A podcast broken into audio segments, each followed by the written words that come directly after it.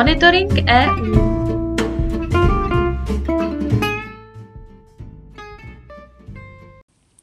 Zastoupení Jihomoravského kraje při Evropské unii vám přináší i tento týden ty nejnovější informace o dění v EU.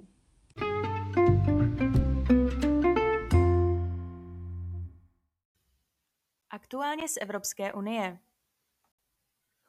Ve vojenské pomoci Ukrajině je potřeba pokračovat, ale také ji rozšířit. Dodávané zbraně a techniku totiž musí umět někdo obsluhovat. Evropská unie proto začala pracovat na vytvoření výcvikové mise pro ukrajinské vojáky. Základy nové mise položili ministři obrany na setkání v Praze. K materiální vojenské pomoci, která na evropské úrovni probíhá přes tzv. Evropský mírový nástroj, by se tak do budoucna měla přidat i pomoc s výcvikem vojáků a výše postavených stratégů.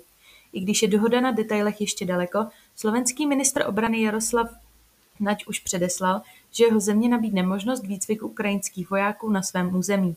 Slovensko patřilo podle něj spolu s Českou republikou k zemím, které tréninkovou misi neúspěšně navrhovaly již před rokem.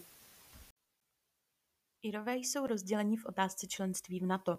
Průzkum zveřejněný tento víkend ukázal, že irská veřejnost se v poměru 52 ku 48% rozchází v názoru na to, zda by se země měla připojit k NATO nebo k armádě EU, pokud by byla vytvořena. Většina Irů nicméně podporuje zvýšení vojenských výdajů. Irsko v současné době není členem NATO a dlouhodobě zastává politiku vojenské neutrality. Diskuze o tom, zda by tento přístup měl či neměl být zachován, však zesílily po invazi Ruska na Ukrajinu. Česká republika byla loni nejrychleji se zadlužující zemí Evropské unie a schodek rozpočtu překonal do té doby nejhorší výsledek z roku 2020. Konstatuje to Nejvyšší kontrolní úřad ve zveřejněném stanovisku k návrhu státního závěrečného účtu České republiky za rok 2021. Úřad rovněž upozorňuje, že se Česká republika loni zařadila mezi země s nejnižší mírou ekonomického růstu v Evropské unii. Zatímco HDP Česka meziročně vzrostl o 3,3% unijní průměr byl o 2,1 procentního bodu vyšší. Pomalej růst než Česko loni zaznamenali pouze Slovensko a Německo. Pozitivně kontroloři naopak hodnotí nízkou míru nezaměstnanosti, kterou má Česko nadále nejnižší v celé Unii.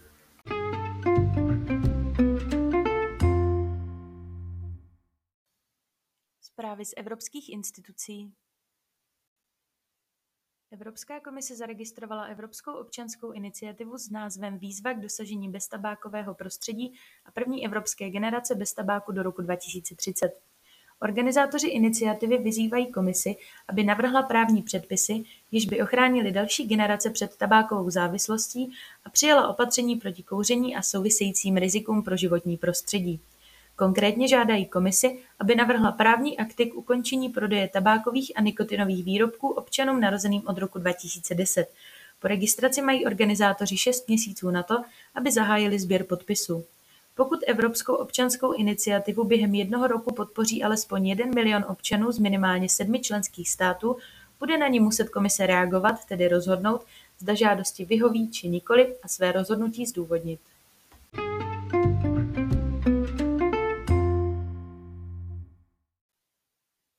A na závěr pozvánka.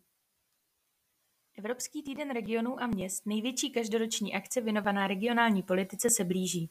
Již dvacátý ročník této události se uskuteční v termínu 10. až 13. října 2022 v Bruselu. V rámci programu se uskuteční také workshop s názvem Na mladých záleží, příklady z regionální a místní perspektivy, do kterého je zapojen také Jihomoravský kraj a který se uskuteční 13. října od 11.30 hodin online. Během akce bude představeno množství místních a regionálních iniciativ, které se právě na mladé lidi zaměřují. Workshop se uskuteční v souvislosti s probíhajícím Evropským rokem mládeže a už nyní je možné se na něj registrovat.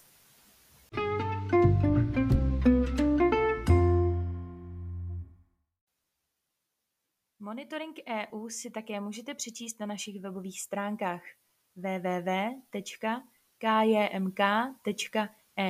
v sekci Aktuality